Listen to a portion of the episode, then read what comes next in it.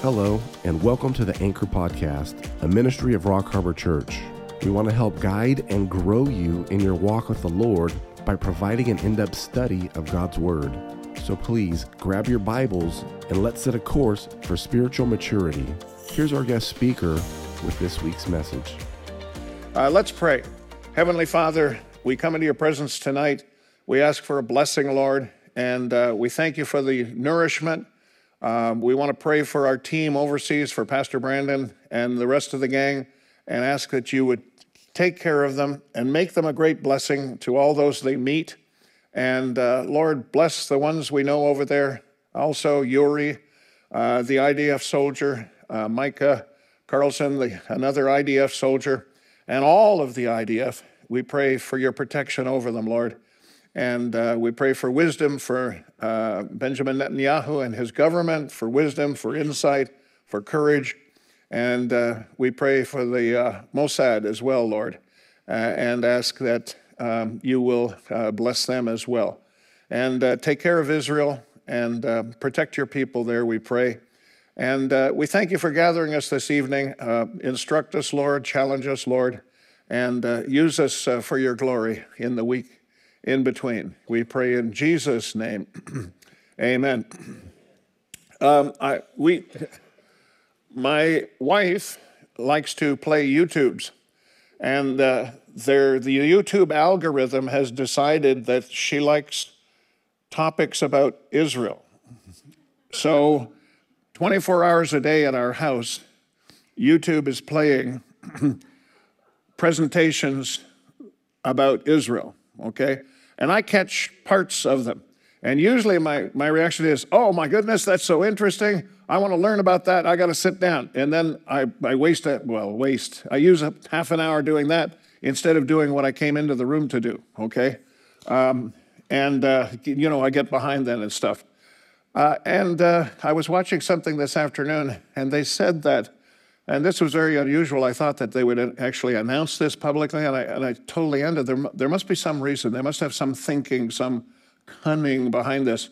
Uh, the uh, Israeli government announced uh, that it's going to ask Mossad to hunt down the leaders of Hamas who are in Qatar rejoicing and living the high life, you know, with Arab oil money uh, in Qatar and the rest of the world, wherever they are. Yeah. Okay? Um, and uh, you can decide for yourself whether that's good or bad, a good approach, a bad approach. I, you know, I'm not. It, it's uh, it's not nice. It's not something you want to do. It's not something Israel usually does. Uh, but some of you may remember, or some of you may have read about, right after World, well, a little ways after World War II, uh, Eli Wiesenthal, uh, Simon Wiesenthal, founded a center for worldwide Jewish detectives all over the world to track down Nazi war criminals, okay? And they found one of the worst ones in Argentina in the late 50s. And they spent years plotting and planning uh, because they knew that Argentina would never, uh, uh, you know, uh, let the guy go legally. Uh, I forget the name for that. What's that called? Yeah, and um, so they plotted and planned to take him out illegally, and they had found Adolf Eichmann, all right? And they got him on a plane, and they flew him in the night out of Argentina. I don't know where they went to. I wonder if they like did the first leg right across the South Atlantic to Africa and then worked their way up through Africa. I'm not sure, but it would be make an interesting journey. I'm sure it was interesting for Adolf Eichmann. Uh, I think he was probably uh, sedated, you know, in the plane because they took a doctor along with them. And I remember watching the movie, and the uh, female doctor, the Jewish doctor from Israel, she didn't want to go. She said, "I've done other missions with you. I don't want them to do anymore. I, I can't take part." In. And they said, we need you for this one. And this one is really important, okay? And they put him on trial publicly in Israel, and they made an exception to their law, their rule, that they do not execute people, okay? And they still don't. I mean, they may assassinate them sometimes, but they don't execute them. They don't execute them publicly, okay? Uh, you, you know, juridically. Uh, and but they made an exception, and they uh, uh, executed Adolf Eichmann in 1962, I think it was, and that was Mossad that tracked him down. Okay, uh, enough of that. One one more thing, one more pre pre message sermon. Okay, so here's the big push for tonight, and it is that Israel is going through some very difficult times, and what we forget, and what I want to emphasize tonight is that God's hand is behind it uh, his providential hand. He doesn't appear personally, usually, okay? But he operates behind the scenes. Now, there's many examples in Scripture, and the book of Esther is one of the best ones because the book of Esther doesn't even mention God. Did you know that? Have you read the book of Esther recently? Doesn't mention God.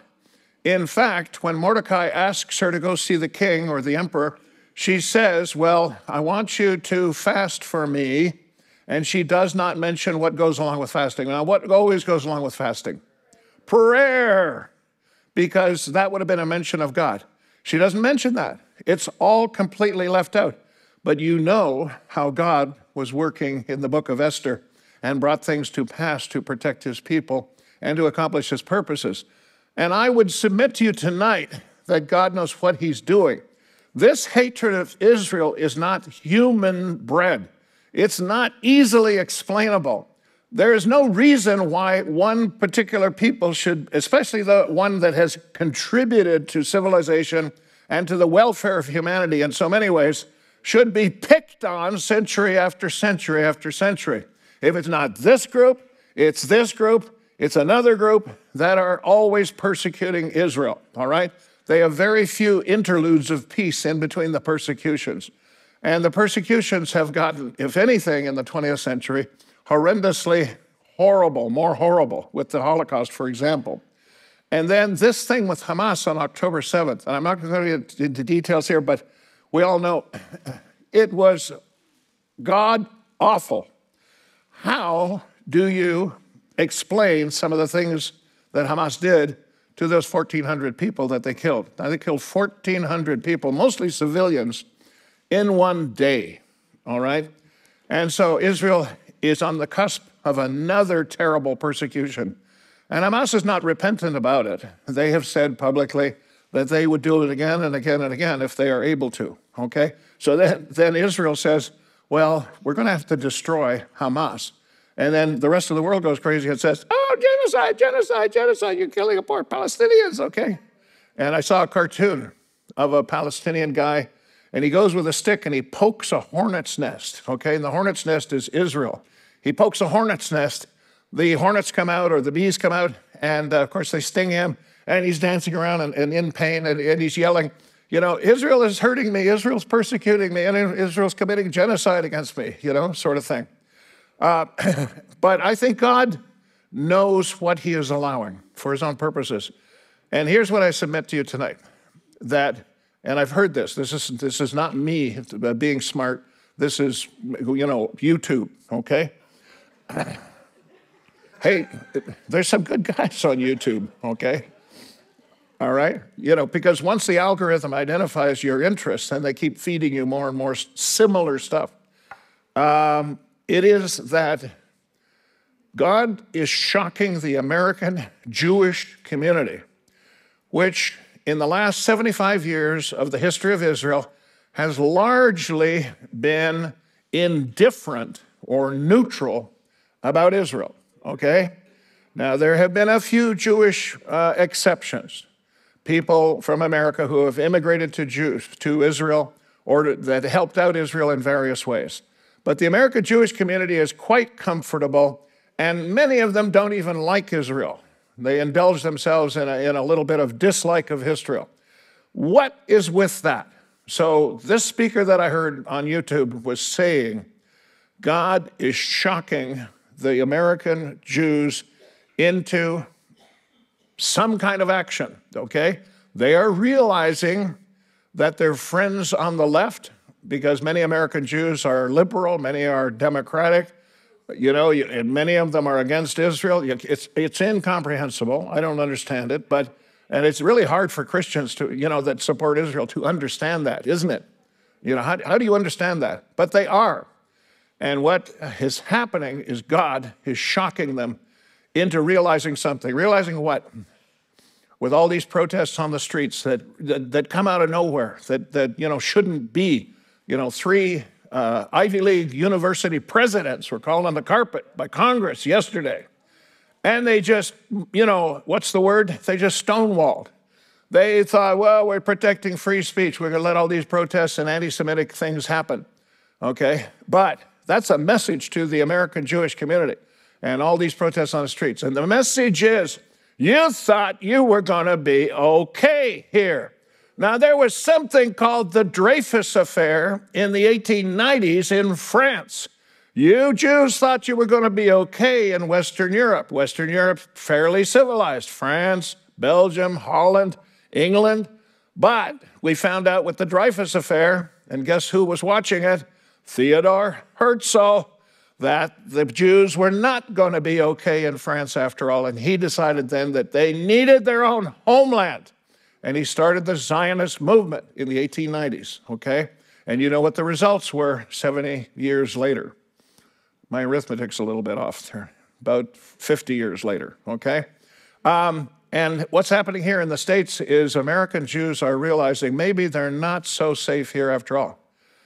And this, this particular speaker, okay, whose first name is Amir, all right, said that he thinks another Aliyah is coming from America, that God is doing this and allowing this to happen to the American Jewish community so that they will get the message and move, you know, en masse to Israel to build Israel up even stronger than it is now. Okay? All right. So, what about the five lies? Okay. Satan is very active. Satan is a great deceiver. Satan is the father of lies. And uh, he just loves to deceive people. And one of the unfortunate facts of life is that uh, governments lie to us. Did you know that? no. Yes, I'm afraid they do. As much as they inform us of truthful events. The US government lies to us at their convenience and probably tells us the truth about half the time. That's pretty good, okay? Because remember the whole COVID? Oh, I misspelled that. My goodness. Sorry, YouTube. I misspelled that, okay? Um, hoax. You remember that? Okay. Uh, this thing is going to rage through, it's going to kill half the people. You got to wear a mask, okay? Got to get vaccination, blah, blah, blah, blah, okay? And uh, shut down the whole economy, and then it was just like any other flu. But some governments are even worse and tell lies most of the time, such as the Chinese Communist government. Their whole existence is based on a, on a whole fabric, a whole web of lies. And we need a lot of wisdom and discernment and indeed skepticism to watch the nightly news. You know, watch it skeptically. Um, ask questions of yourself, all right? We really need to be, as Jesus put it, wise as serpents, but harmless as doves, all right? And there's the Chinese Communist flag. And there is now, Jacob helped me select this picture. Take a close look at it. The eyes. Is it doing it in the Yes, it is. Okay. All right. Uh, he, I don't think he really looked like that with the eyes, but, anyways, so whoever put this picture in, I like the picture uh, of him, but uh, Hitler told a lot of lies in his lifetime, and he shared some tips on how to lie successfully. So, if you want to lie successfully, study Hitler. He pointed out that if you tell a big enough lie to a nation, you have a better chance of them believing you. He and Dr. Goebbels, who was his propaganda minister, believed in using propaganda to manipulate entire populations, like convincing the Germans that they had to go to war with Poland, okay? So they put a whole fabric of lies together about how Poland was uh, persecuting Germans in Poland and, uh, and, and killing some. And they, Hitler, the great champion of German peoples, had to go into Poland to uh, rescue the, the Germans there. now, there's a guy called Putin in Russia and he is actually claiming that he's fighting evil in the Ukraine. Now, there may be some evil in the Ukraine, I'm sure there is. But generally speaking, Ukraine is a lot more uh, righteous than uh, Russia is, okay? And the Ukraine did not invade Russia, Russia invaded the Ukraine without any really visible reasons other than some kind of prestige or something. And he claims he's fighting evil in the Ukraine, that he's the champion of good in a war which he started and is unpopular, the war that is, with most Russians. And he may be unpopular too, but he's also strong, so he gets to do what he wants to do. But he carries on convinced that most people will believe him if he tells a big enough lie and, and you know, repeats it enough about the Ukraine. The biggest deceiver of all is, though, is Satan. This is the background to the five deceptions, okay? Who the Bible says deceives the whole world. That's his hobby. That's his uh, raison d'etre. That's his reason for being. Revelation 12 describes a war breaking out between Michael and his angels and Satan and his angels. Satan lost the battle in Revelation 12. You can read about it there. And as he was cast out, the narrative says that he was the deceiver of the whole world. Okay, that's his title. What did Jesus call him in John chapter 8? Anybody remember? And he says, And you believe, you tell lies like your, you know, father and he's the father of lies, okay? and uh, they didn't like that very much, okay? And at the end of chapter 8, they took up stones to, to kill Jesus. Um, in Isaiah 14, the prophet questions Satan, saying, uh, and this is a beautiful passage, very poetic. I like this stuff. How you have fallen from heaven, O Lucifer. We have a rooster at home called Lucifer, okay? It's because he's evil. okay. Uh, and uh, here, uh, I, am trying to figure out if this would be Isaiah or the Lord talking uh, to him. Somebody is talking to Satan, and he says, How you have fallen from heaven, O Lucifer, son of the morning. Isn't that great? Lucifer was a beautiful being. If you don't believe it, read John Milton's Paradise Lost. Big, big thing about big poetry. I had to read it in high school, you know, because it was uh, 1600s, great English literature.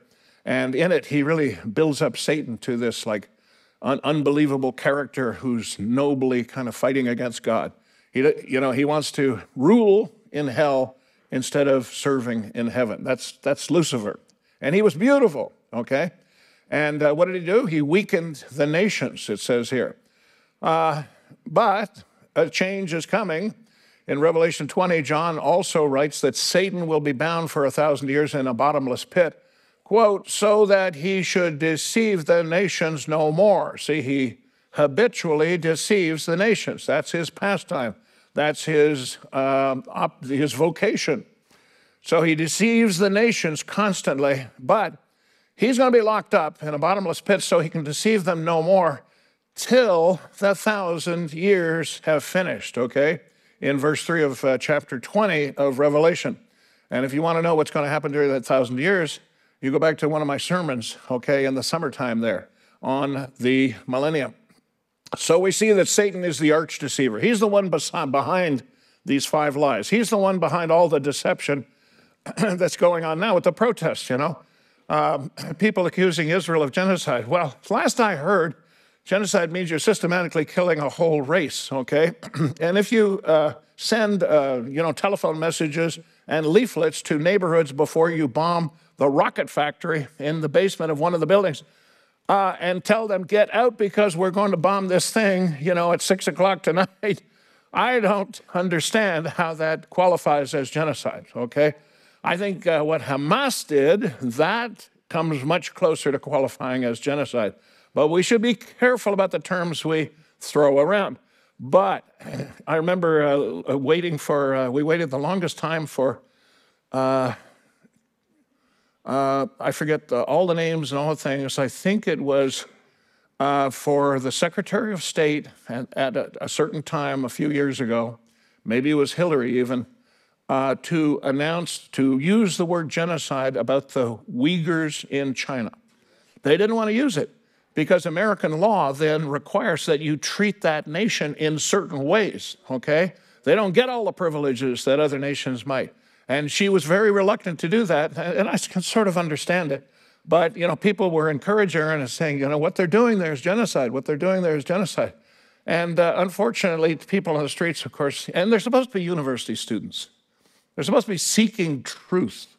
They're supposed to be, you know, learning science, learning rational ways of thinking. What do they teach them there, you know?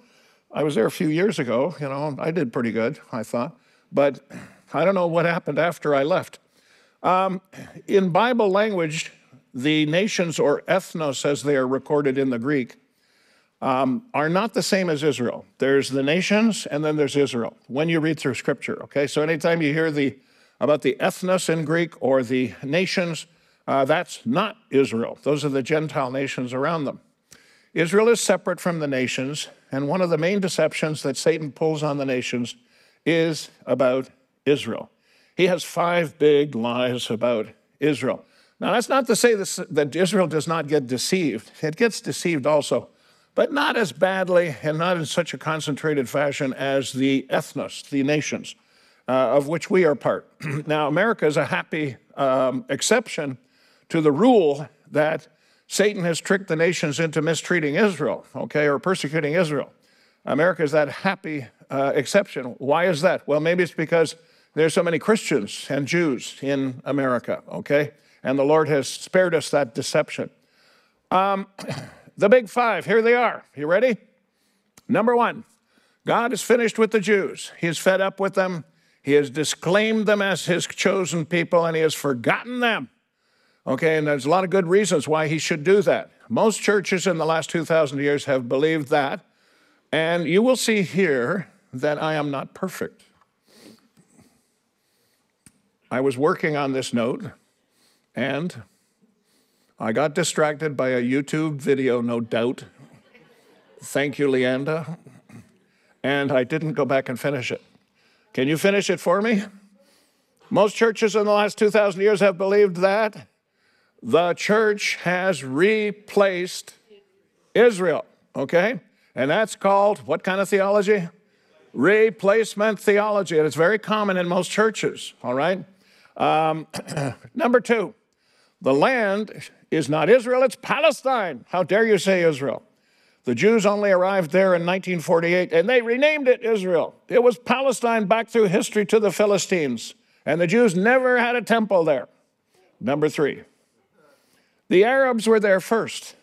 The Jews only arrived since the beginning of Zionism in the 1890s, and the Arabs have been there uh, since forever. Okay? Uh, number four, Israel has no right over the land. It's illegally occupying Arab land. Israel must be driven off of Arab land by any means necessary. Now, a little bit later, I'm going to get into a bit of an explanation about uh, the legality of Israel, okay?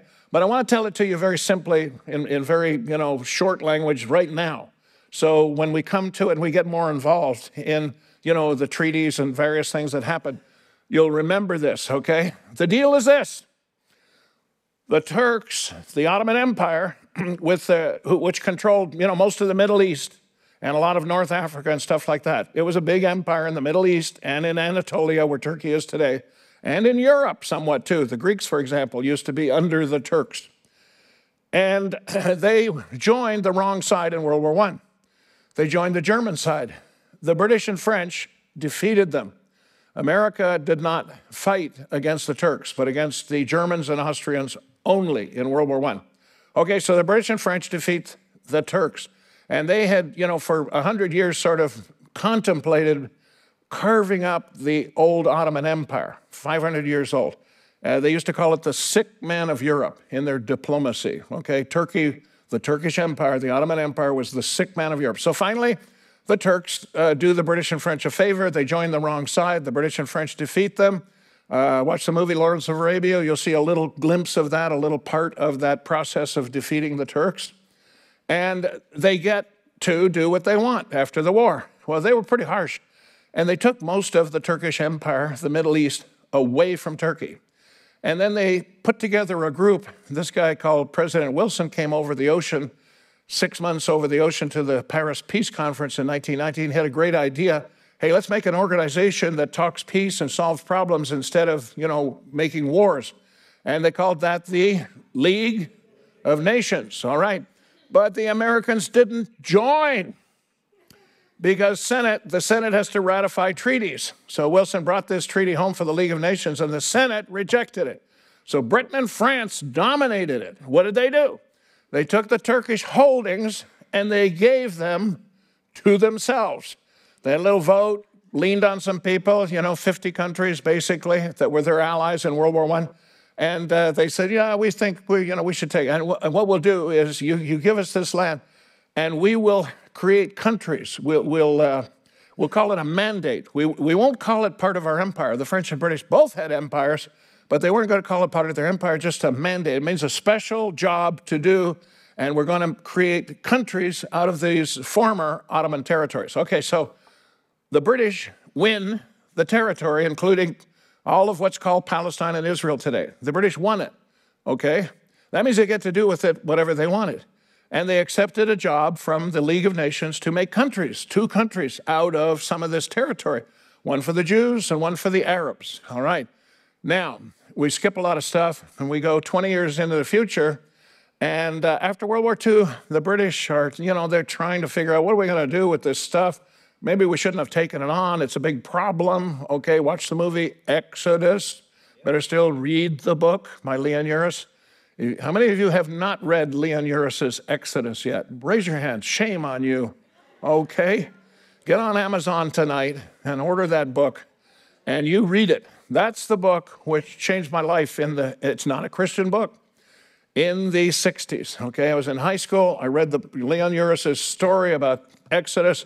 That's the modern story, the story of the founding of modern Israel, and it's it's fantastic, and it'll open your eyes so much, and uh, you won't be the same afterwards. Anyways, um, the British get to do whatever they want. The French get to do whatever they want with that territory. Why? Because they wanted a war.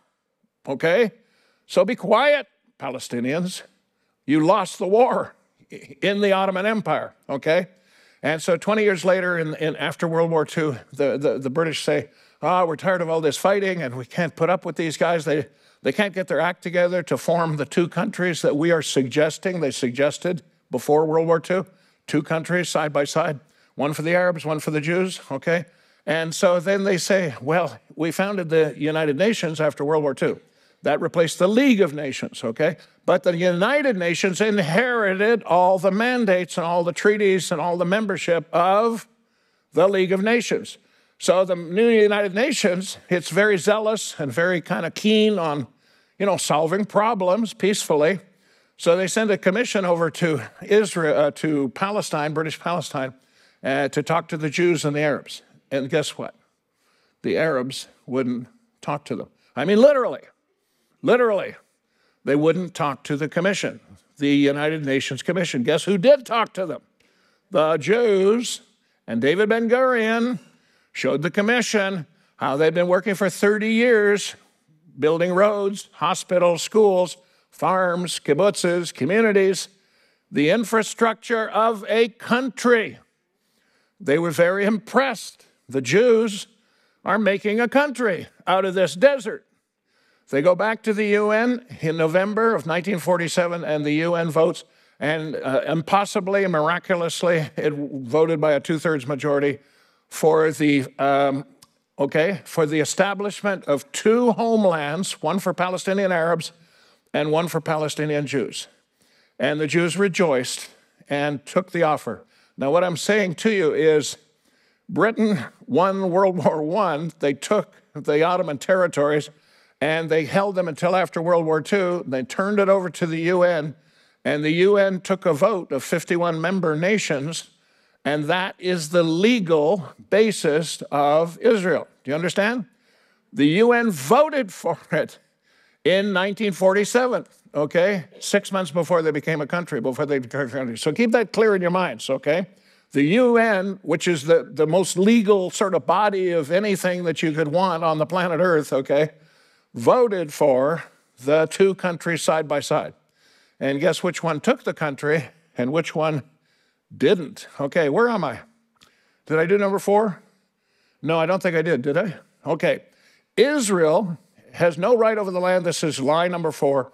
It's illegally occupying Arab land. Israel must be driven off of Arab land by any means necessary. Number five. Oh, I like this one. Peace is possible if we just try a little harder. Let's have one more conference. Let's call in the Arab leaders one more time. let's make an even more generous offer to them of Israeli territory and money and bribes, okay, and see if they will accept to found a country in this area. Peace is possible. We just try harder, and if the Jews give up more land to a possible Palestinian state, it's the Jews who are blocking the peace process by not surrendering enough land to create a Palestine. And these are the five big lies that Satan has foisted onto the nations around the world. And he fools them into hating Israel uh, and seeing her as the problem. And I want to suggest to you that they are under a great deception. The world out there is under a great. deception. now, I ask myself, am I just fooling myself and playing mental games with myself and brainwashing myself? And as far as I can see, rationally examining the evidence, the documents, the Bible, the history, the treaties, um, the writing, okay, the actions. You know, Jesus said, "You'll know, you'll know people by their fruit." Okay, if you look at Israel, there's a lot of fruit, a lot of flowers, a lot of medicine, a lot of research, a lot of technology, a lot of blessings to the world. Okay, what did God promise Abraham? Do you remember that in Genesis 12? Okay, there's fruit. And the, on the other side, uh, I'm going to summarize it this way you have a culture of death, all right? So you compare those two, and I, I think we're right to stand with Israel. And, you know, and this is as, as much as I can analyze and see the problem and look for traps and look for things and look for deceptions.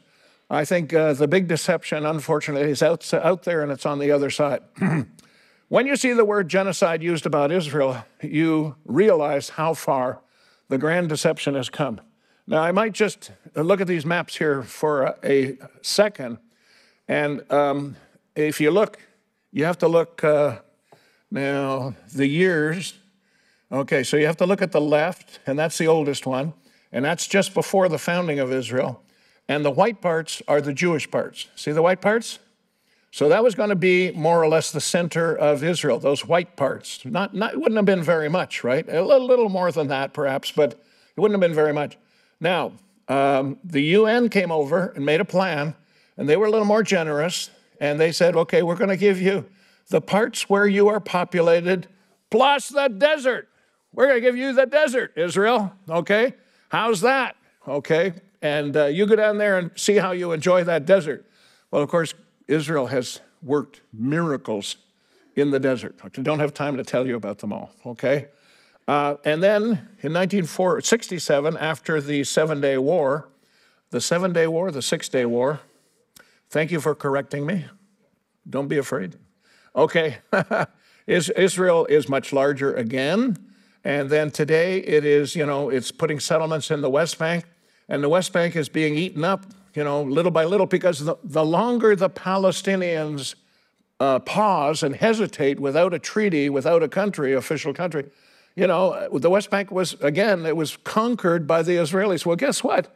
When you win stuff in a war, especially a war where they attack you, you get to make the call about the land and stuff afterwards. Now, what you usually try to do is be wise enough that you don't want to create a lot of enemies who are going to hate you forever and come after you in war after war, okay? Uh, the British and French did that to the Germans after World War I and they paid for it dearly 20 years later, okay? Um, so you don't want to make enemies unnecessarily. Uh, but uh, at the same time, Israel needs land, and these people, you know, they just can't get their act together to make a treaty. So guess what? And it's not the government, it's settlers. You know what settlers are? Settlers are fanatic Jews who think God gave them this land and that they ought to settle on it to claim it for God and themselves, okay? And so they risk their lives to go make settlements in very dicey areas where, you know, Arab, there's a lot of Arabs and, and they may be hostile. And here, the settlement, the settle, how would you like to do this? The settlers go in and they build their house in a day. They have to put it together because it has to be fortified, you know, with bullet, bullet things to shoot out in a day. And they have to put up a fence that's bulletproof, okay? The early days, when they couldn't afford to, they put a fence up, two fences, two wooden fences, and fill it in between with gravel to stop the bullets from outside that they knew would come. They, they're like uh, a beachhead pioneer soldier storming the beach. So they go into a territory, they build their house, and they build a little community, by, and they have to get up at nights, the men, and patrol around, you know, and, and watch all the time, okay? Um, and, but, and I'm not even sure as the American government discourages set- settlements and settlers. Uh, you know, it's a, it's a kind of controversial thing, but that's how they feel. And Israel has at least twice moved its own settlers out of territories. I remember in, this, in the 80s, it was out of the Sinai. They had taken the Sinai in 67 from Egypt. Egypt was going to get it back and sign a peace treaty. They did sign the peace treaty. And Israel was moving out in three stages out of the Sinai, okay? And at each stage, there were settlers. And Israel went in with bulldozers and bulldozed the Jewish settlers' houses and took them by force, had to drag them, okay? Didn't shoot anybody or kill anybody, obviously. You know, it's Israeli soldiers and Jewish settlers. But they dragged them to the trucks and they dragged them back to main, Israel. That was one time. And just recently, in 2005, Israel gave Gaza to the Gazans. They got out of Gaza. Hey, the, you know, if, if us occupying them is such a problem, let's leave and see what happens, okay? Let's see if they start a wonderful, you know, uh, you know, uh, capitalistic, enter, enter, entrepreneurial. You know, they, they live on the Mediterranean coast. They, they, all they have to do is put a few casinos and a few resort hotels on, right there on the beach, and they'd have it made. They're between the pyramids and, you know, the Bethlehem and all the biblical sites in Israel. They're right in between. All they have to do is, you know, put up some hotels and they'll be rich. I'm talking about the Palestinians in Gaza. And so in 2005, Ariel Sharon hauled them all out. And they had, uh, settlers had to be dragged out again. And then, you know what happened to Gaza? They voted Hamas in 10 years ago. okay, so um, unfortunately, just as Satan is the father of lies, we know that the source of all truth, the Messiah, Yeshua, who is the way and the truth and the life, okay? If we would know the truth about anything, we must soak ourselves in the Word of God. Even modern questions like, how many genders are there? Now, that's a very difficult biological question, I grant you, okay? And guess what? The answer's in the Bible. And not only that, it's sort of black and white. It's very plain, very understandable. Genesis 1:27 says, "So God created man in his own image, male and female, he created them." How many genders are there? And history helps too. Those who would deny, for example, the Holocaust are up against a tidal wave of photographic, there's some on the left. Now, I decided not to horrify you with all the bodies and skeletons, okay?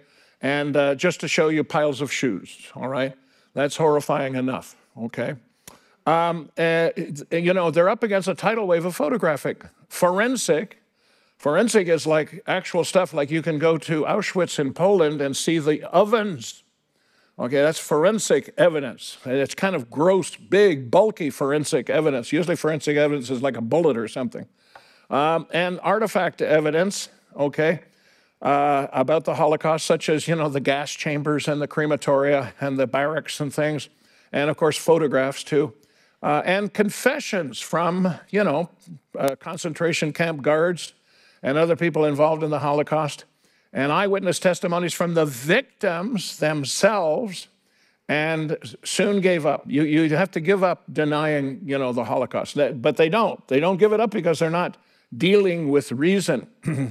How many of you remember a guy called Ahmadinejad? Ahmadinejad. Ahmadinejad. I think I'm mangling his name. He was a president of Iran. He's not an Ayatollah. He wasn't a religious imam. He was a secular president of Iran, but he was just as anti Israel okay? And in the early 2000s, you remember this joke? He called for um, a Holocaust denial conference, and he called people from all over the world who would come and support his, you know, goals. Uh, have you heard about that lately?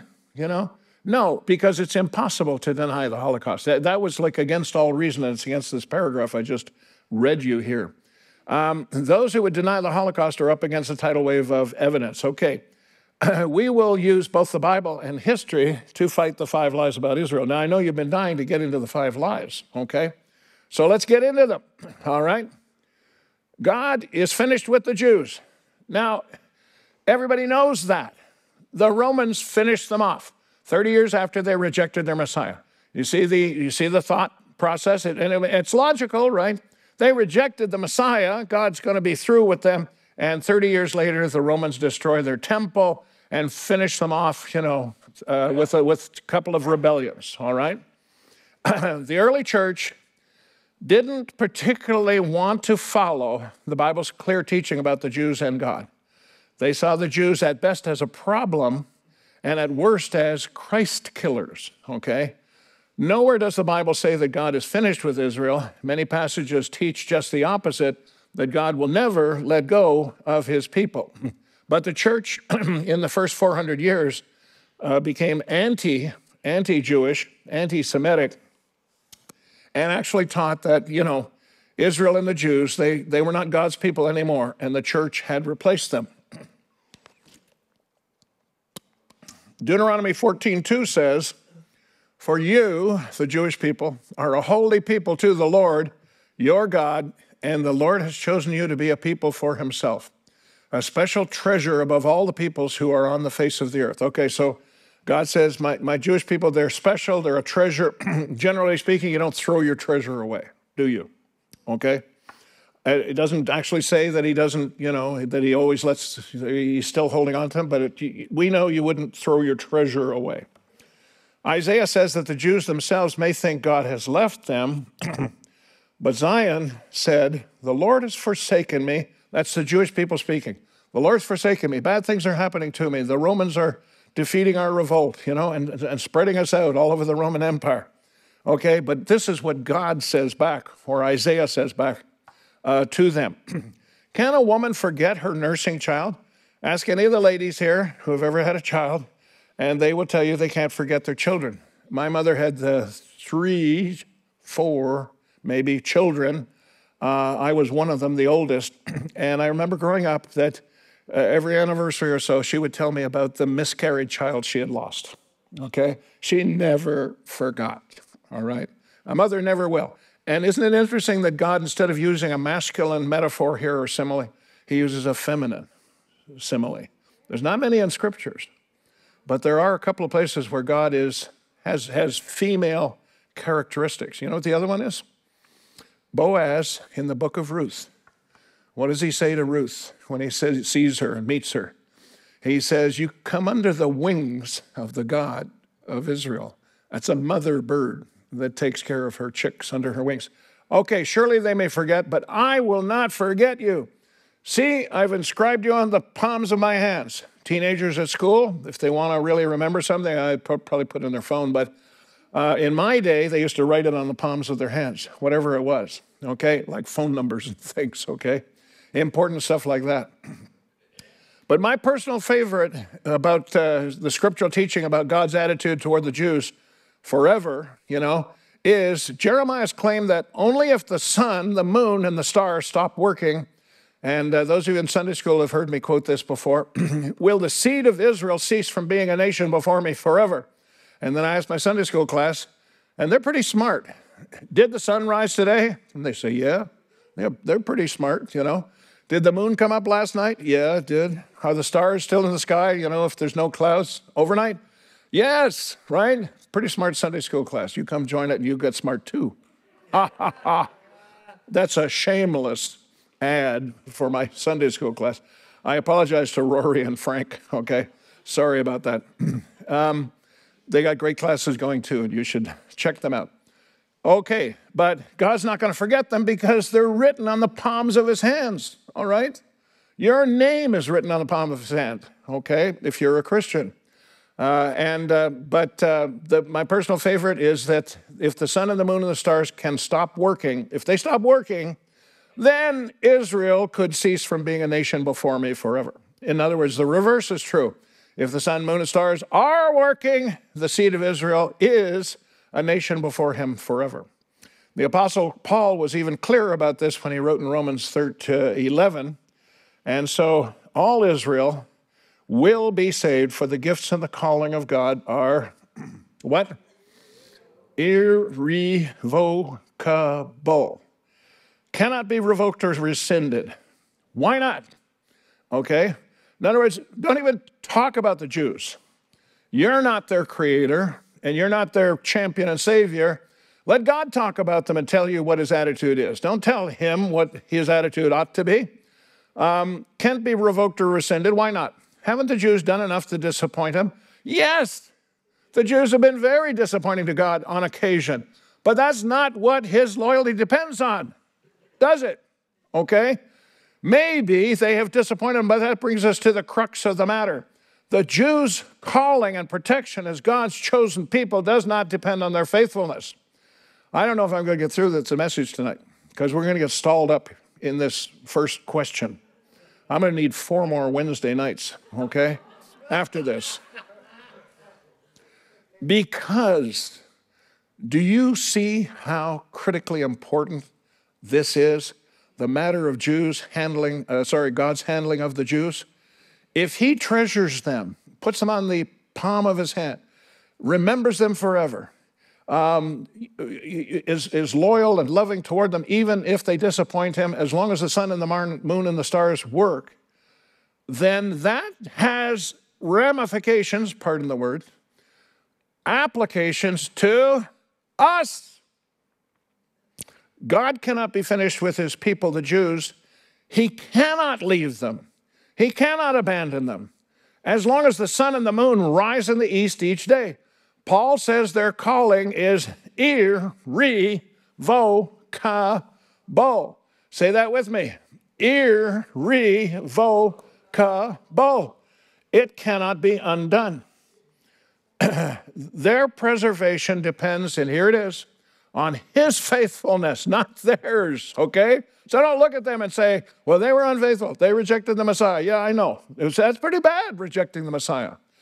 But their, uh, uh, their status, their um, standing with God does not depend on their own behavior. He cannot lie. God can't lie about this. I love Israel forever. He can't lie. He's not telling a lie. I'm going to keep Israel forever and do stuff with them in the future. He cannot lie. He cannot break a promise. He cannot undo a covenant. He made a covenant with Abraham and Isaac and Jacob, and he can't undo that triple threaded government, okay? Covenant, rather, okay? Read uh, uh, Ecclesiastes about uh, lines, ropes with three components in them. Can't be broken, okay? And you and I should rejoice every day that such is the case. We should rejoice every day that God still loves the Jews. You know why? Because it means he cannot break his word to us about the promise of salvation if we believe in his Son. Have you ever doubted your salvation? Don't raise your hands. It's a rhetorical question. Most of us have, okay? You're focusing on your worthiness to be saved. What you're looking at is your worth, your worthiness. Lord, I'm not worthy. I just sinned. I just did a bad thing. Did, you know, and I just can't. I do it over and over again. I'm not worthy. Okay, I, you know, I'm. I must not be saved. I, I you know, I wouldn't blame you if you rejected me. All right, uh, and so we might doubt our salvation. But you're looking at yourself when you should be looking at instead of looking at his worthiness to save you. Okay? Now, if you can focus on that, if you can realize that, and if you can understand that, it will make your trip here tonight worthwhile. You need not doubt your salvation ever. If you have asked Jesus to save you sincerely, how sincerely? Do I have to be really, really, really sincere? No. Okay? You got to be a little bit sincere, like a mustard seed which grows into a great tree, okay?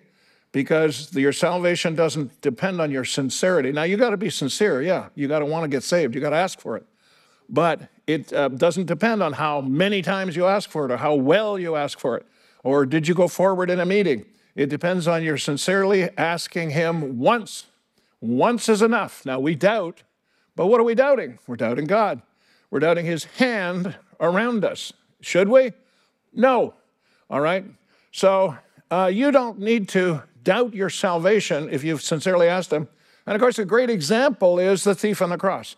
What, oh, gee, what a wonderful example, event. How could you design um, a book or a story with a more, you know, dramatic ending to it?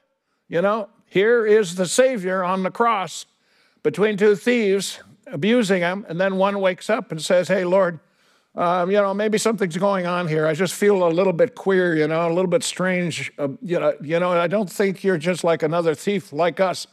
And, and, and then he breaks into, he, he takes a chance. It's a chance of faith, a leap of faith. And he says, Lord, remember me when you come into your own. Now, he's got messed up theology here, okay? The Jews have rejected the kingdom. Jesus is not bringing them their kingdom at this time all right?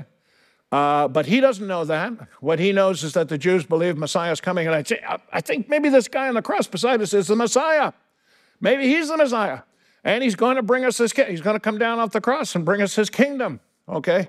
And so, Lord, remember when you come into your kingdom. He doesn't say, Lord, I accept you as my Savior. Okay? Now take me to heaven, you know, forever. He says, Lord, remember me. All right? And uh, what does Jesus do? The most sublimely beautiful, uh, effective, wonderful thing that's ever been said to from one human to another. This day you will be, you know it, with me in paradise. Is there anything more beautiful than that sentence? And how much faith did the, the, the, the uh, thief have? Not a lot. How much sincerity did he have? A little bit. How much effort did he put into it? It wasn't up to his effort, it was up to Jesus' effort, right? To save him. Uh, please, you know, make sure, like we've got some pastors here around, and make sure that uh, you uh, go home tonight assured of your salvation if you have asked for it. You only need to ask for it once. You probably asked for it a hundred times. I know you. Uh, but uh, once would do it, okay? And uh, I got some bad news for you, all right? It's not really bad news. It sounds like bad news, but you know, once Jesus gets a hold of you, guess what? You're his forever. Forever. Now, you may turn around and say, I, I don't want Jesus anymore in my life. I, I want to live for myself. And you, you live a terrible life for the rest of your life and die that way. Now, there is the possibility that you were never saved, okay? That you weren't sincere when you asked for it, or you, ju- or you, didn't, you didn't ask for it. You were just, you know, faking it with the other Christians. That's a possibility. But if you asked once and then decided to live, um, you know, away from the Lord, you can't undo your salvation. He's going to get you in the end, and you can't get out of it, okay? Um, the Good Shepherd's not going to let go of you. He taught very clearly on this subject of can you lose your salvation in John chapter 10. My sheep hear my voice and I know them. And he's very assertive, very positive, very, you know, forward here, very forceful, Jesus talking. My sheep hear my voice, I know them, and they follow me. And I give them eternal life, and they shall what? Never perish. Now, if you can lose your salvation, you could perish. But Jesus says, You can never perish if you follow me. Neither shall anybody snatch them out of my hand. You're in the hand of Jesus, and he cannot let you go. The truth is that once you've asked Jesus to save you, you cannot get rid of him. You belong to him forever. He paid for you with his blood. Do you think he would ever let go of you? He paid for you with his blood. Is he going to let go? No. Um, if you need reminding, write this on your hat. Okay, you ready? Got your ballpoint pens out? Get them out. Here it is. I didn't make it, and I can't break it. You know what we're talking about? Your salvation. You didn't make it, and you can't break it. Don't think that you can. You cannot.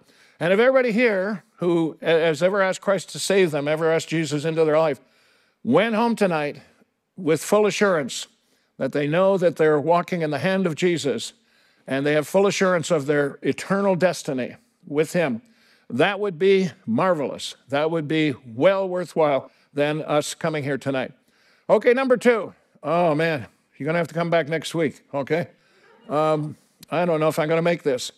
There's no such country, well, the land is not Israel, it's Palestine. Um, now, here's, here's the, the refuting argument. Here's the argument back. There's no such country as Palestine.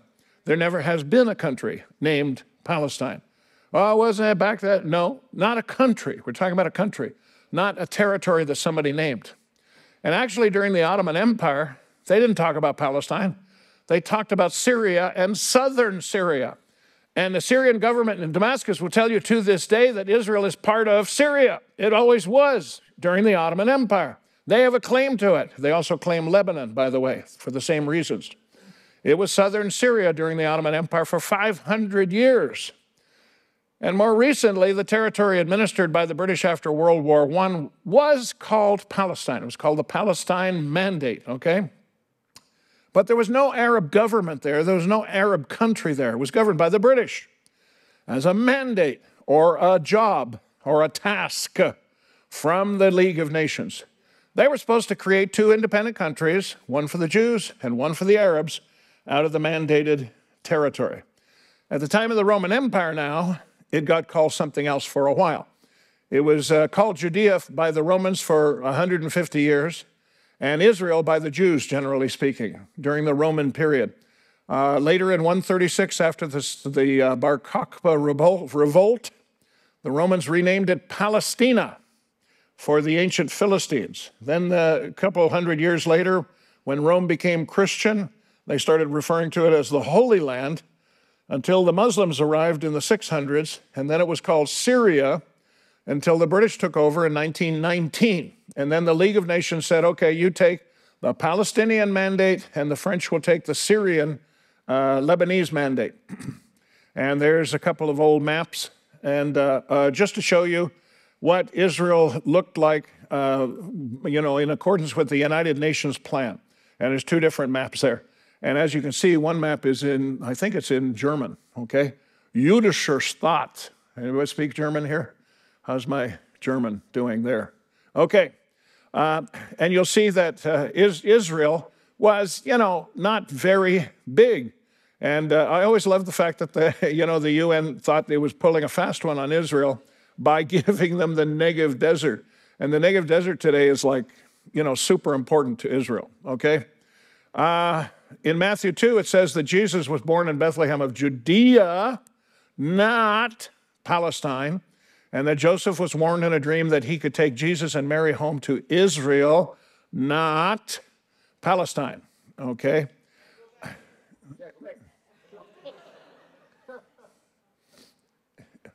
You like that nice Christmas scene?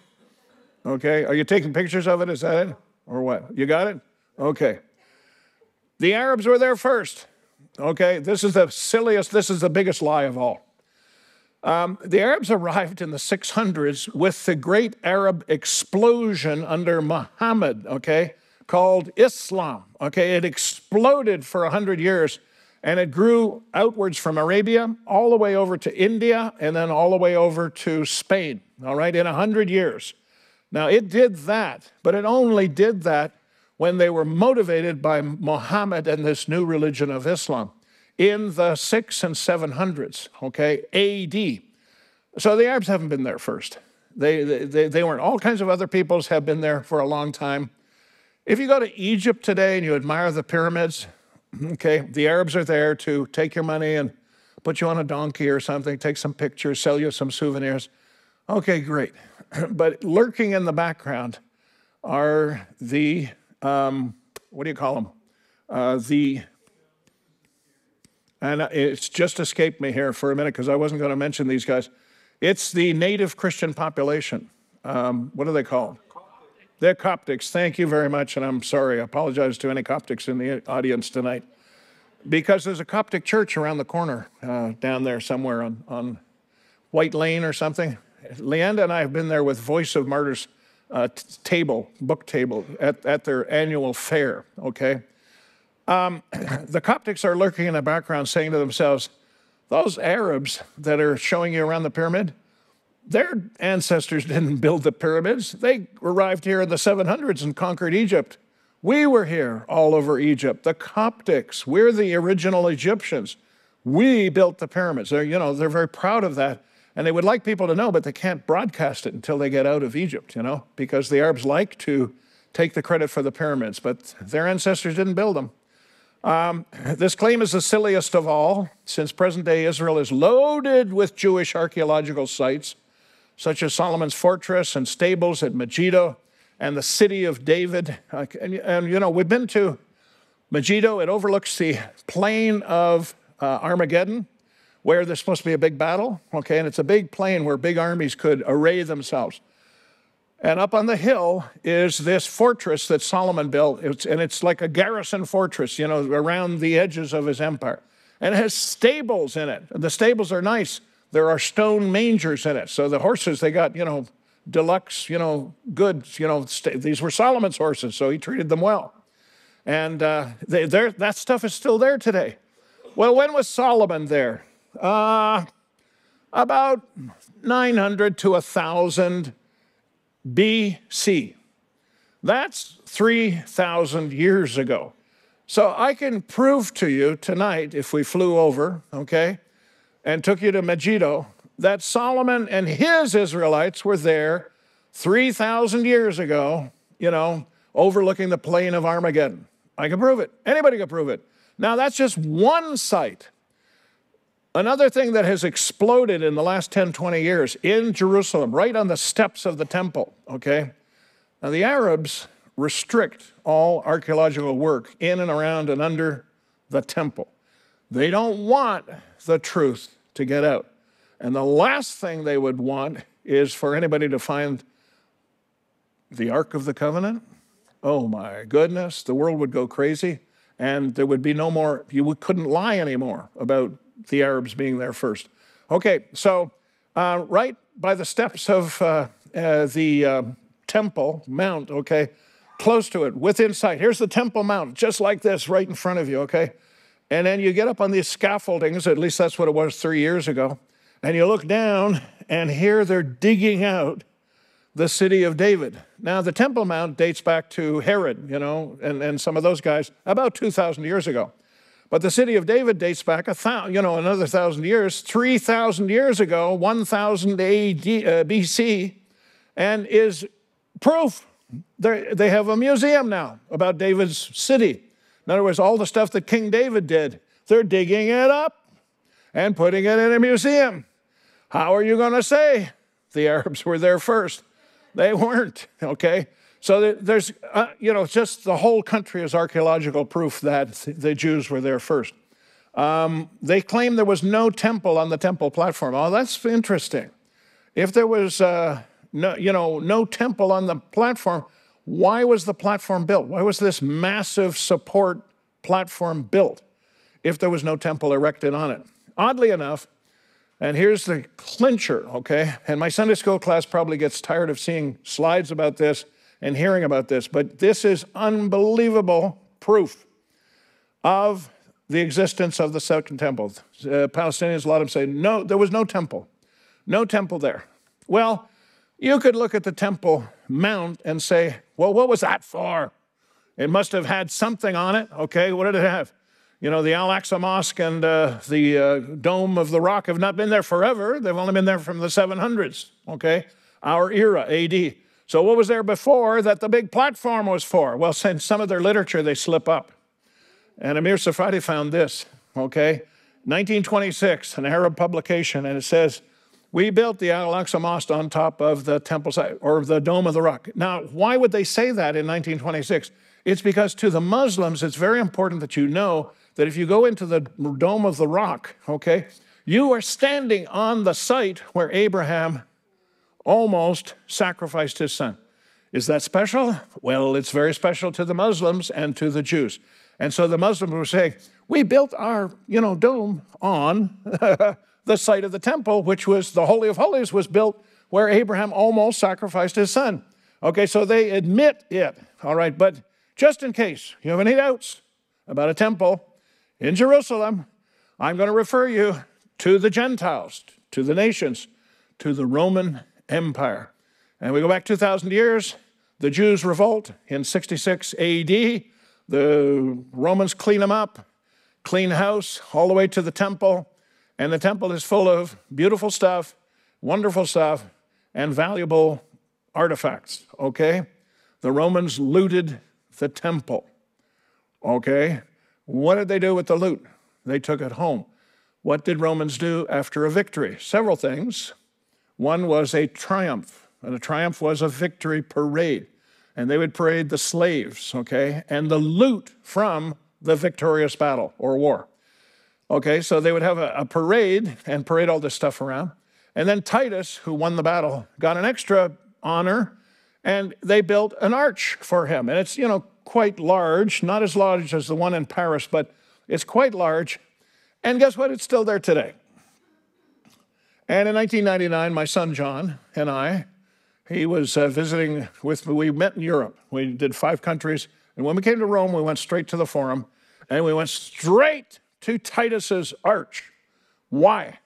Because I wanted to see the archaeological proof on the side of Titus's arch that there had been a temple in Jerusalem 2,000 years before. And there it is on the side of the arch, okay? Uh, Roman soldiers and servants, this is what's inside Titus's arch. Look and see if you can recognize the menorah right in front of your face. Now, do you realize what this proves? And it's in Rome, 600 miles from Jerusalem. It's not the Jews. The Jews are not. They didn't make this, the Romans did. And so the ancient Romans, who are now gone, celebrating Titus's victory, you know, which is now all gone, sort of thing, gave us an, in, an irrefutable proof of the existence of the temple in Jerusalem 2,000 years ago. There it is, okay?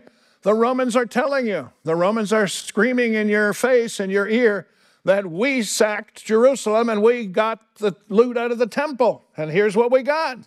And they show it to you, and they're proud of it. And they're long gone. But the Jews are still there, and the Jews were there first. There's also a biblical record. Hold up your Bible. Anybody got a Bible? I know you don't bring your Bibles anymore. Anybody got a Bible? Hold it up. okay, let me ask you a question. Now turn turn to Genesis. Does Genesis tell you that the Jews were in the land of Israel? Mm, yeah, a little bit. Abraham, Isaac, and Jacob and the 12, they were in the land for a while, right? Then they left, they went to Egypt. Okay, book of Exodus, second book in the Bible. Does it say the Jews were in Israel? Well, no, it says they were in Egypt. Then they came out of Egypt, they went to Sinai, and uh, then they traveled around and they built a tabernacle. Okay, Genesis, Exodus, Leviticus, not yet in the land. Numbers, not yet in the land, but they start moving.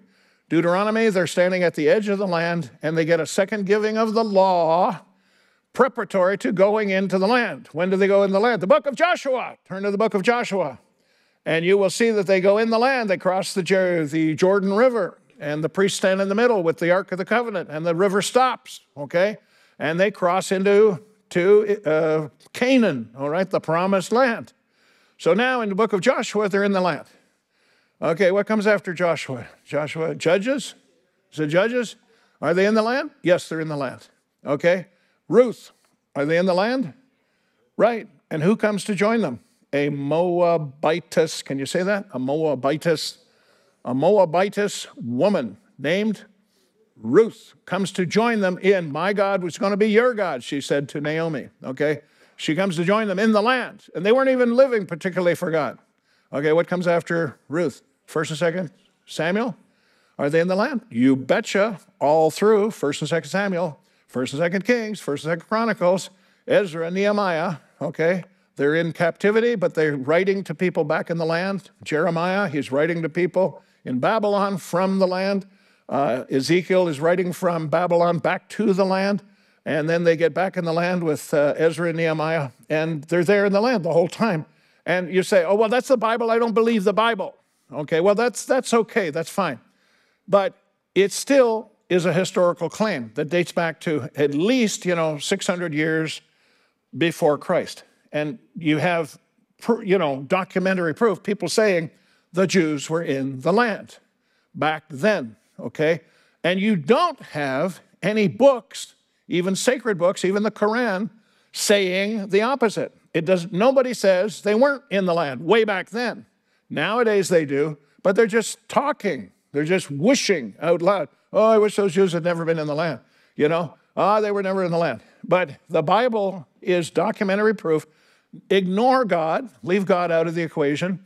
Just treat the Bible as a historical document, and it does date back to way before Christ and it attests to the fact that the Jews were in the land. And if that's not enough, go look at the stables of Solomon, okay?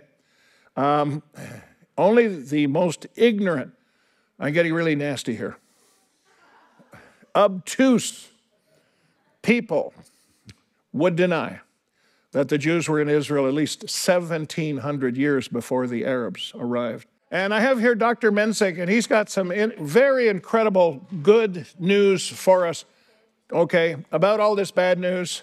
Some good news out of it. Here he is. All right, this morning I had breakfast with a, a, a surgeon that I've, a Jewish surgeon I've known for 20 years, all right? And we've been very cl- close over the years. And uh, make a long story short, uh, last week he bought a gun. Never had a gun before. And in fact, most of the Jews locally are buying guns in our county. Uh, this is amazing, all right? And, and he was an anti gunner. Uh, well, he did. okay, number two, the interesting thing is he. I don't give away too much because you don't know who he is, but but bottom line, he's he is very disenchanted with the local kabod and the Jewish community. Do you follow what I'm saying? For a reason, and we talk quite a bit about you know things, and he, and bottom line, he needs to forgive. You know what I mean? And and that's okay. We'll talk about that. But out of that, he is more open right now to looking at another type of spirituality than Judaism. All right, uh, that's amazing. Okay one of the things, another thing I want to mention, all right, and most of you don't know this, but my one of my daughters and her husband are missionaries in Beirut right now today. All right? Beirut is a, Lebanon is a mess. All right? It is just living is hard. Why are they there? In fact, they went back probably about a month ago. Why? Because Beirut and Lebanon has never been more open to the gospel in the last 100 years. Here's the message, ladies and gentlemen God is not out of control, He is in control. Remember that, give Him the glory. No, good, take it back. I just wanted you to hear that from the horse's mouth. Pardon me, Dr. Mensink, okay? Isn't that wonderful, though? Okay, and that's God moving in this mess.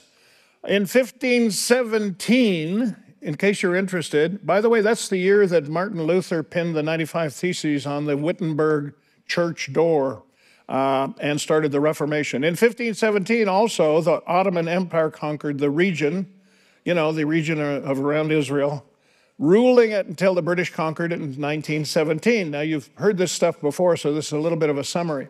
The region was ruled under the British Mandate for Palestine until 1948, when the Jewish state of Israel was proclaimed in part of the ancient land of Israel. All right? Now, uh, question number four Israel has no right over the land. All right? Has no right over the land. Shouldn't be here, shouldn't exist. Let's get rid of it. Let's drive them into the sea, from the river to the sea. Sean Hannity said last night to uh, Donald Trump. He had uh, Donald Trump on for an hour in his show last night. And uh, he said, They're out there chanting from the river to the sea. They don't even know what it means. Ask them what the river is. Uh, which river is it? Uh, what sea is it? Uh, ooh, I better go, go home and look at my map, you know, if they ever look at a map.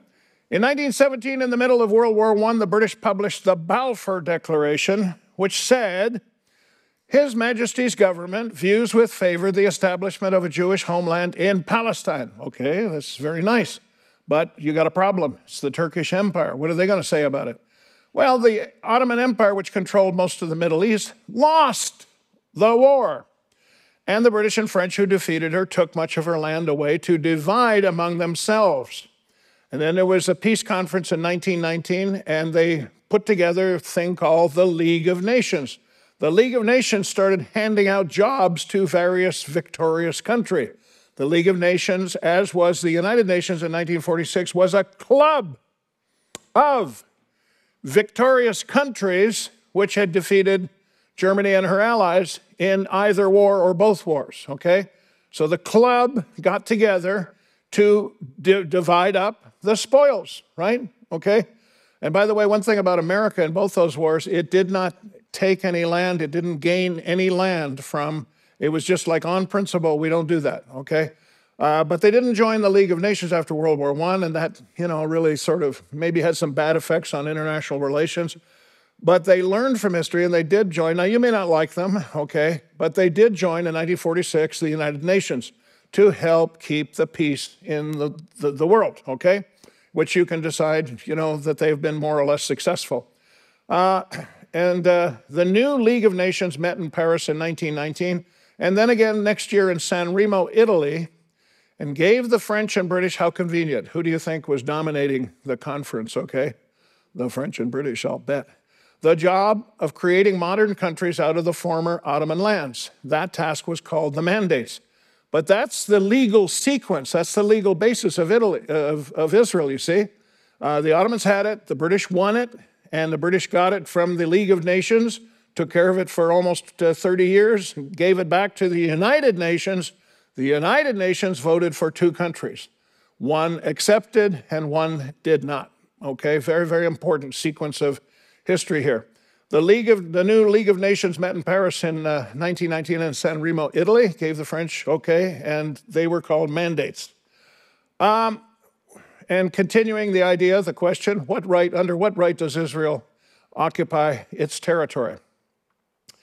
What right did the two World War I allies, that's the French and the British, I hope you know by now, have to carve up the British, the Turkish Empire? Why should they carve up the Turkish Empire? Who gave them the right to do that and then to hand it off to Israel? It was the right of conquest. The British and French had lost lots of soldiers, spent lots of money on World War I, and they wanted something to show for their efforts. Okay, so it was by right of conquest that the British and French could make new countries as they wished out of the former Ottoman territories. They had won the long, bloody war and Turkey had lost. Now, that we lose sight of in all of this talking, blah, blah, blah, blah. And the Palestinians say the Jews have no right to be there, blah, blah, blah. But the British won the territory and they won the mandate from the League of Nations. And uh, they tried to make two countries. They couldn't do it, handed it back to the United Nations. And the United Nations voted, you know, sort of not all the countries of the world, but all the countries that were in the club at that time uh, representing the world and it's as legal as you can get. Okay, do you see what I'm saying here? Uh, in 1938, the British offered the Arabs and the Jews in Palestine. They tried at this point a small strip of land each for their respective homelands. The Arabs refused. They wouldn't even talk about it. And they, you know, started fighting and protesting and, you know, rioting and, uh, and uh, you know, protesting against uh, the British offer, you know. And that ended that. So the Jews did not have to make a decision on that account. That was the white paper in 1938. It was the first time that the Palestinians were offered a country. Do you know how many times they have been offered a country? I've counted seven, okay? I don't think anybody has really uh, counted it as far as I can appreciate. I've seen different books on it. They, they list different e- events, different conferences, and th- there appears to be at least five, maybe six or seven uh, times that they've been offered a country. The first time is in 1938. In, you know, the, the, the, British did it. The British had the mandate, the job, and they said, here, we'll give you Palestinians this, and we'll give the Jews this. Two little countries, okay? And the rest will be Transjordan. Uh, and uh, the Arabs said, no, they wouldn't even discuss it, blah, blah, blah. So that finished that, that sunk that. Now the war comes along, and Britain uh, is uh, sympathizing with the Arabs and they restricted immigration of the Jews to Palestine. They restricted it from Europe. You know what was going on in Europe. I don't have to tell you about the Holocaust and the Germans and Hitler's war on the Jews. And this is going on year after year in the early 40s, you know, for four, five, six years. And uh, many Jews wanted to, tried to escape to Palestine, and the British would have none of it. Uh, I like the British. I come from Canada. I had a British flag, you know, in school, grade school, picture of the Queen. We used to sing God Save the Queen. You know, I, I like all that stuff. I like the redcoats on the Mounties, you know. Um, and I like the idea of the British Empire, you know. Uh, did you know that Bermuda uh, voted against independence and the Bahamas? You know why? And so Gibraltar also. Gibraltar is mostly Spanish, but they, vote against independence, or like Gibraltar, in Gibraltar's case, regaining, rejoining Spain. You know, they, they were conquered from Spain by the British back in 1701. You know why they vote against uh, becoming independent or rejoining Spain? Because they like the British so much. The British rule well. So there's a commercial for that, okay? but, but seriously, I mean, uh, okay. Anyways, so enough of that uh, chauvinism. Um, so the British and the British offered them a country, and they uh, refused it. The Arabs refused, and that ended that. World War II starts.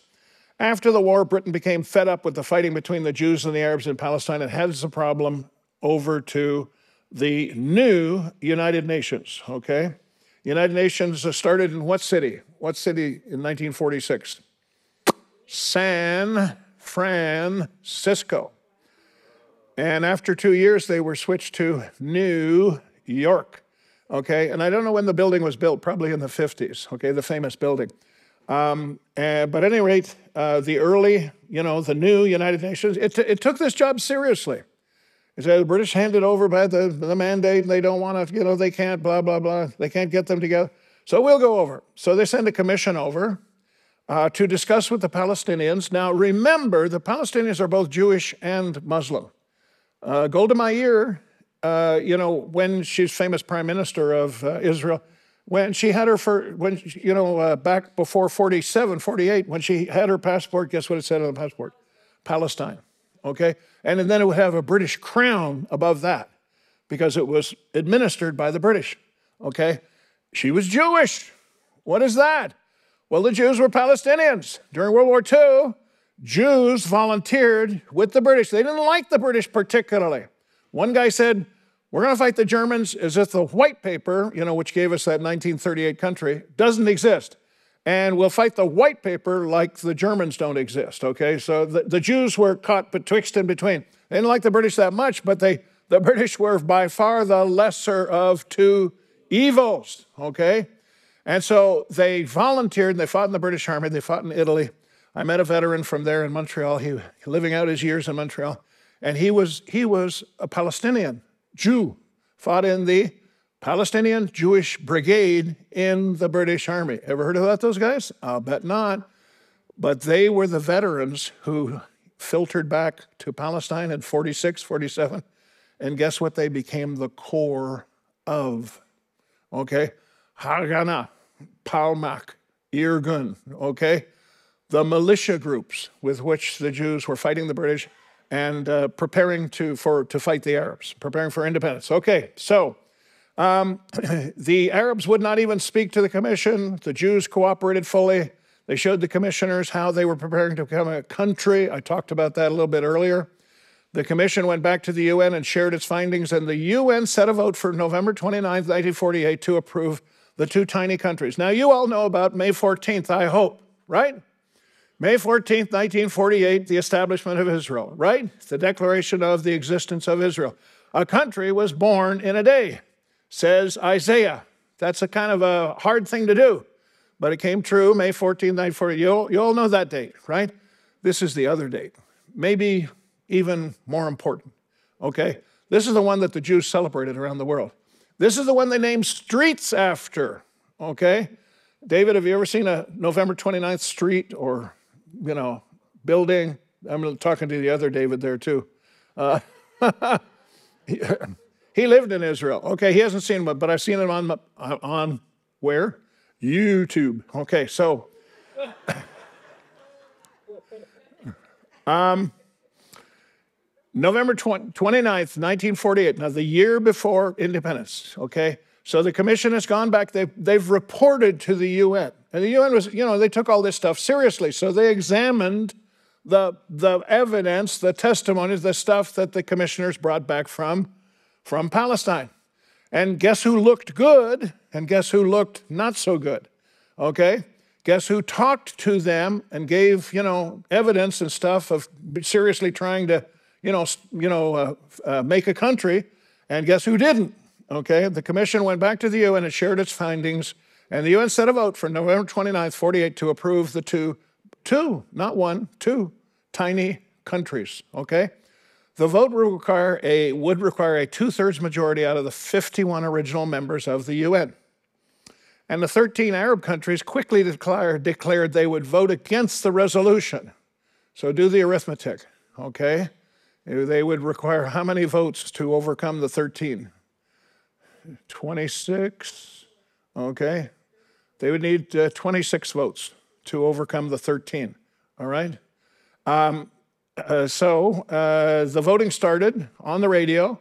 Jews around the world were listening avidly, and they did not think they had the votes. Now, once the voting started, you would think it's too late to do anything, right? You want to see a miracle? Okay, well, hang on and look at this. All right? Unexpectedly, okay, because they voted country by country. And I think a, a, a, brilliant scholar in my Sunday school class, I think it was you, Becky, you, you worked, looked up the record, of the voting record. Actually, then I, I, I tried looking it up, I couldn't find it. That's why I call you brilliant, because you found it.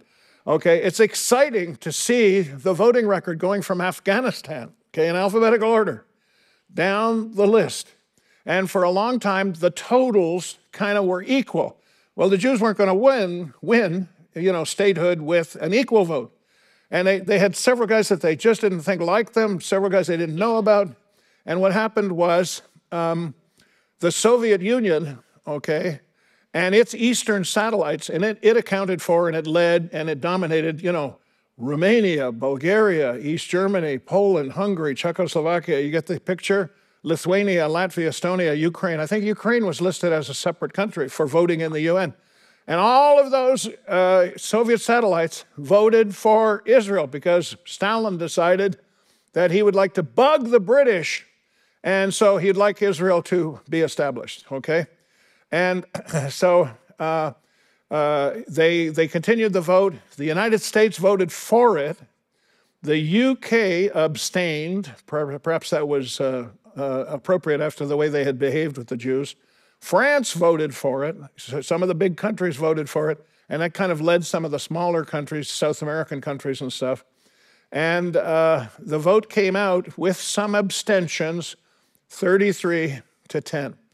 And the Jews in Palestine and around the world celebrated the outcome of the UN vote. David Ben Gurion was standing on a balcony, and there was a big crowd there in Tel Aviv, you know, below the balcony of Jews and they went wild and they're dancing and celebrating and, and doing everything on the you know the night of November 29th, 1947. Okay, now the British were still there, and the British announced then they were going to leave in the spring. Okay, and so the Jews hung on, all right, and waited. Now, here's a little summary of what happened in case you have some confusion. The British won land from the Turks in World War I, and they held it for the League of Nations, and then handed it over to the United Nations, which voted in favor, not the British, okay, all by themselves, the United Nations. It was, see, God arranged things because if the British by themselves had made, created Israel, then, you know, people could criticize and say, oh, you know, it's the, it's the British Empire, you know, they're colonialists, they're this, they're that, we don't like the British. But it wasn't the British, it was the United Nations, you know young and innocent, that voted for the establishment of these two countries. And that is the legal basis for the Jews to establish a country in British Palestine, okay? And then the summary is that the British handed it back over to the United Nations, which voted in favor of a Jewish homeland in 1947, which the Jews then declared to be the new state of Israel on May 14th, 1948. Now, objection number five to, and big lie, about Israel. Peace is possible. We all love peace. We all want peace. If we just try harder. There have been at least seven major attempts to bring the Israelis and the Arabs together to make a deal for the establishment of Palestine as a sovereign country out of the Gaza Strip and the West Bank. At least seven major attempts. The British tried, we talked about that one. The UN tried in 1947 48. The U.S. tried four times to get the Palestinians to accept an offer. President Clinton got Yasser Arafat to accept the Oslo Accords, which could have led to a Palestinian state. But Arafat reneged on the accords when he returned home. Clinton later called him, and I think it was when he was uh, advising Bush about, you know, setting up uh, international relations. And Clinton uh, to Bush called him the biggest liar he had ever met. Not Bush, Yasser Arafat. The US tried three more times in the early 2000s with a couple of extremely generous offers. All were refused. You got that? Seven times. This is what I tell my liberal friends, okay? Uh, don't, don't cry to me about the Palestinians. They've had seven times to make it go, yeah, but it wasn't as much of a country. Yeah, but the Jews didn't have much of a country either, and they took it and ran with it. And look what they've done with it, okay? Uh, even if they had stayed in the original territory, it'd still be a miracle country today, all right? And the Arabs could have gone with them. The Arabs could have worked with the Jews, provided the labor. They could have provided some of the brain power. They could have provided uh, you know, even fought in the army. There are some Arabs who are in the Israeli army, but they have to be, you know, native Israelis and they have to be, you know, proven loyal to Israel. There's some Druze in the. The Arabs could have worked with Israel. They would could have had a. Remember, I said like they've got this wonderful coastline on Gaza, you know, on the Mediterranean. You ever seen the Mediterranean? You ever seen the Tel Aviv, the beaches there? Well, they have the same thing in Gaza, except there's mines in the sand. So if you walk over, you might get blown up. Uh, and if they cleared out the mines, you know, they would have one and built, like, remember I said, some casinos and some hotels. They had a wonderful tourist trade. They're between the pyramids and the holy sites of Israel. My goodness, you can't get any better than that. And they could be rich, rich, rich on the tourist trade, and they don't catch on, unfortunately. That's, you know, maybe not that it's all about getting rich, but it's all about peace, so you can have peace for your children, your family, raise your family in peace instead of telling them that they have to go kill Jews and get shot in the process. Can you imagine raising your kids that way? Okay, um, tell your kids they got to go stab a Jew, drive a car over a Jew. And they do it in school constantly till the kids imbibe that and they are in, successfully indoctrinated and they grow up that way. um, what became apparent, okay, now this is becoming obvious to everybody now, is that peace with the Palestinians is impossible, all right? because they have irrational expectations from the river to the sea. They don't want a little country, they want to wipe Israel off the map.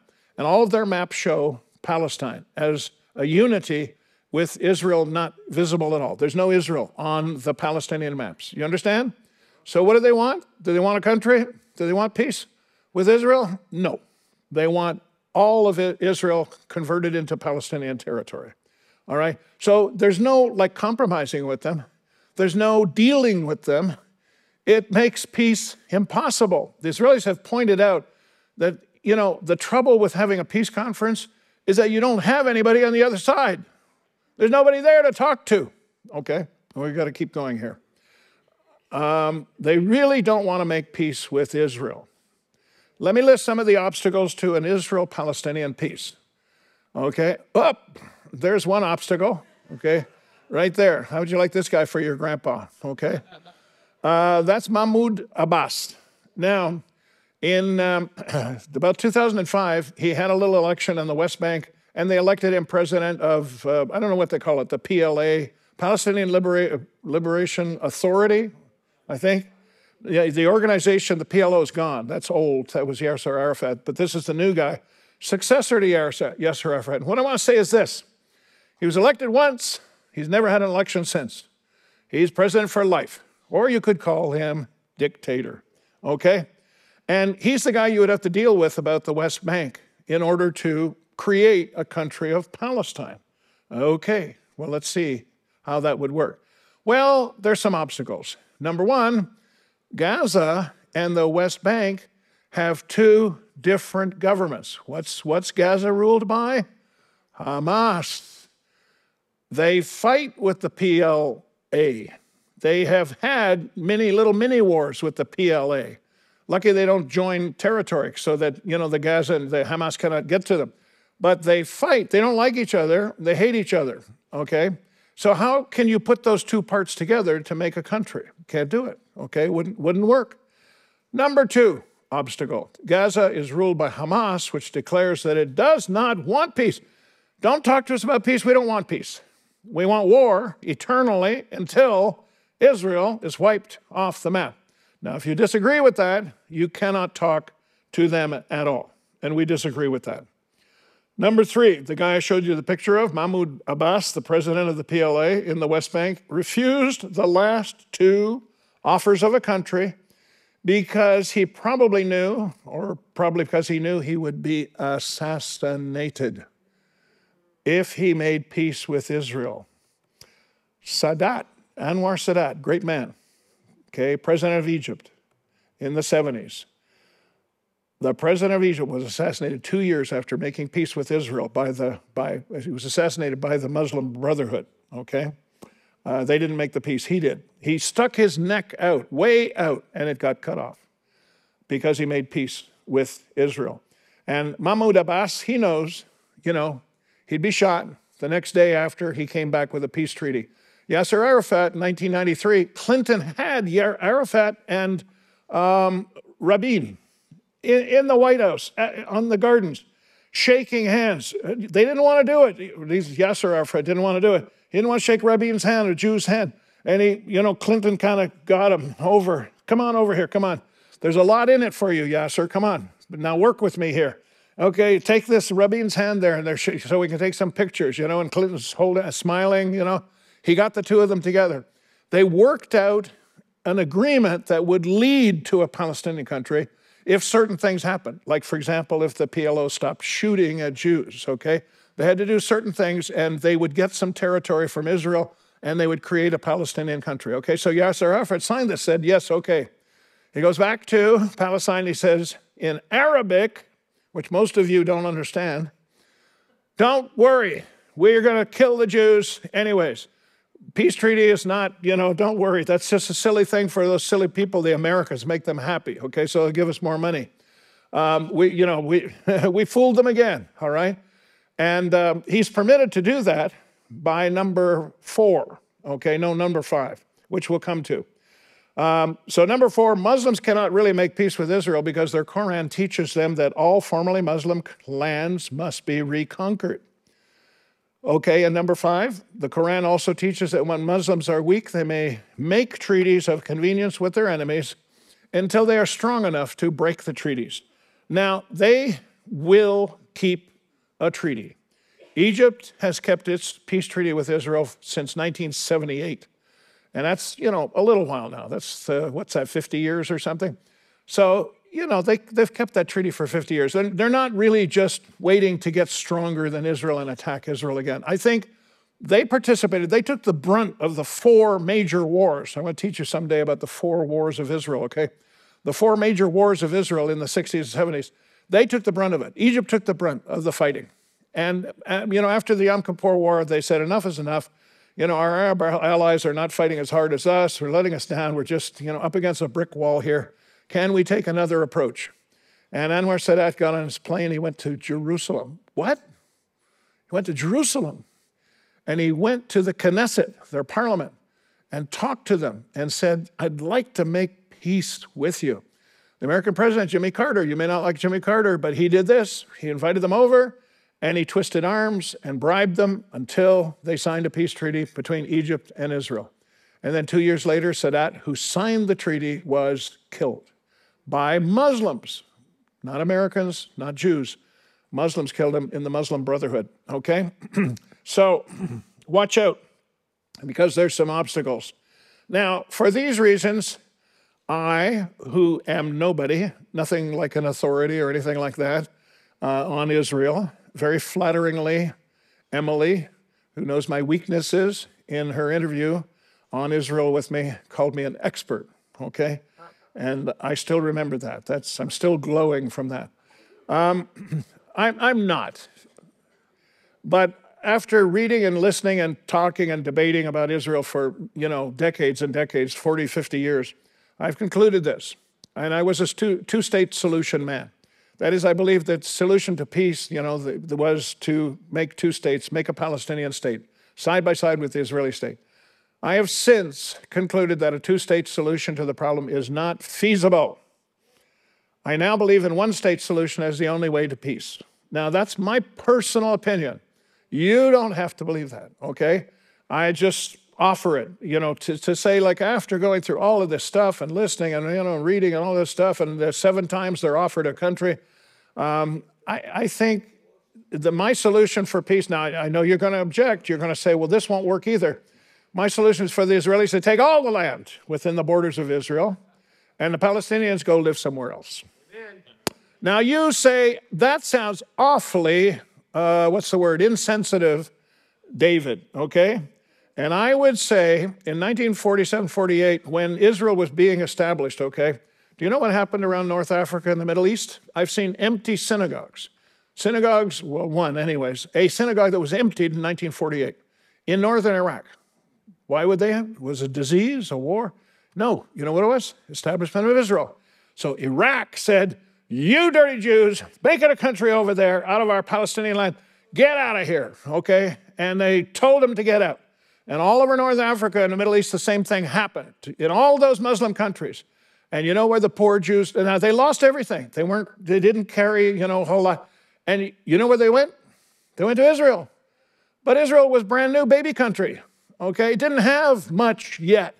Didn't have like big buildings and hotels to put all these people in. And they came flooding in from all over the Middle East. And uh, the Jews had to set up camps, like concentration camp, tents, you know, stop, put them in the tents. And you know, the first thing they started doing with them after checking them for health, okay, which they'd never been checked before, started teaching them, guess what? Hebrew. Hebrew.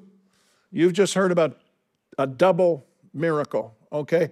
The regathering of the people. Why? How? Did they want to come? Did they say, oh, yeah, let's go build Israel? No, they were kicked out of their countries and they flooded into Israel. And Israel, Israel had this policy from the beginning.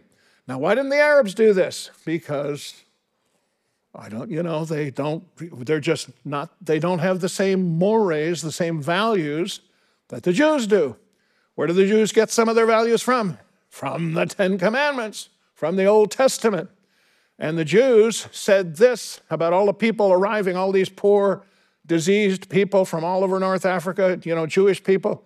Uh, they said, when you get off the plane and you set foot on Israeli territory, you automatically become, guess what? An Israeli, if you're Jewish, an Israeli, you can't go do this, an Israeli citizen. What country ever has done that in the history of the world? Okay? Set foot in our country, you're a citizen with full rights and benefits, even though we're a poor country and things are looking very bleak at the time. We've got five Arab countries attacking us. We still welcome you. Come on in. Come on in. Here's the flag flying, you know, with the Star of David on it, the two blue bars, okay? Uh, Isaiah 11 says, God will set up a banner for his people to call them from the four corners of the world for the second time. Because the first time was out of Babylon, but the second time is for the four corners of the world. It never happened before in history. It did happen in 47, 48. And all those Jews were taken in. They all became citizens automatically, and their grandchildren are prospering and doing well now. You know, the old story doctors, lawyers, you know, uh, since coming to Israel. Unfortunately, Israel seems doomed to endless conflict and hostility until the Antichrist comes, makes an agreement with them. And uh, he's going to confirm that agreement for one week, but then he's going to break it. And it seems like even the Antichrist cannot bring Israel long term peace. But the good news is there's another one coming on a white horse, read Revelation 19, to destroy the earthly country armies that will attack Israel at the end of the tribulation. And then finally, Israel will be at peace for a thousand years and will rule the world with their Messiah king. And I don't know where that T came from, I'm sorry. Okay? Satan will be restrained. Uh, it says in Revelation 20, uh, the angel, an angel cast Satan he cast him into a bottomless pit and shut him up, set a seal on him, so he should, uh, here it is, deceive the nations no more. In other words, what's he doing out there today? Deceiving the nations. Uh, when the Holy Spirit and the church is raptured and goes to heaven, what's going to happen? It's going to be the greatest deception of all time, okay? Read Second Thessalonians chapter 2. Satan will be restrained. He cast him into a bottom, bottom pit, set a seal on him, as that he should deceive the nations no more, till the thousand years were finished. Read Revelation 20 and verse 3. Okay, where does this irrational, undeserved hatred of Israel come from? Revelation 12 17 says the dragon was enraged with the woman who seems to symbolize Israel in Revelation 12. Satan hates Israel with a passion we cannot fathom, and he deceived the country so they will share the hatred with him. We can feel sorry for those who hurt Israel because Zechariah says they're touching the apple of his eye, they're going to be severely punished. So, everybody who's hurting Israel today is going to pay for it. You and me are called on to stand with Israel. God promised Abraham he would bless those who blessed his family and curse those who cursed them. That promise is still active today. Do you believe that? The, the, the, the promise is still active today, it still works. And we need to choose whether we're going to be a blessing or a curse to God's people. Which one do you want to be? A blessing or a curse? But be prepared to be persecuted if you choose to stand with Israel. Oh my, the persecution has already started outside on our sign. As you drive by, you can see the evidence. Will you covenant with me to stand with Israel and pray for them and give to them and shelter them if necessary? Okay, well, let's stand and we're going to close in prayer. All right? Thank you for being patient. Thank you for putting up with everything tonight. Um, what I did was I bought a new laptop, and uh, Rory's been helping me uh, learn PowerPoint instead of Google Slides. And everything has to be adjusted. So I arrived, and I, I didn't get here, you know, uh, early enough. So we lost 10 minutes at the beginning. Thank you for your patience. I'm uh, thrilled that you're standing for Israel, okay? And I'm going to ask God to bless you. Heavenly Father, we thank you for this time together. We're a little bit tired. Take us safely home, we pray. And in the days and months and years ahead, help us to stand with your people, Israel. Not that they're perfect, not that they're even saved necessarily, but to but because they're still your people and the apple of your eye. And we claim the blessing, Lord, from Genesis 12 on us, your people, as we help and sustain and support your people, the Jewish people, and the citizens of Israel. We pray for Israel, Lord, for the peace of Jerusalem. Defend Israel. Be with the IDF. Be with uh, Micah Carlson, Lord, whose dad is standing here at the front of this auditorium. And uh, bless all of the IDF. Bless our team over there, led by Brandon and Keith. Be with them, Lord. Keep them safe. Make them a great blessing to Israel, we pray. And make us also a blessing.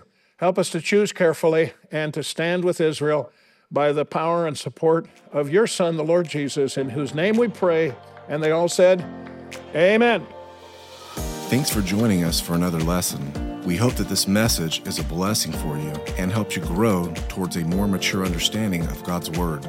For more information about our ministry, we invite you to check out our website at rockharborchurch.net. Until next time, remember, keep looking up, for our redemption draws near.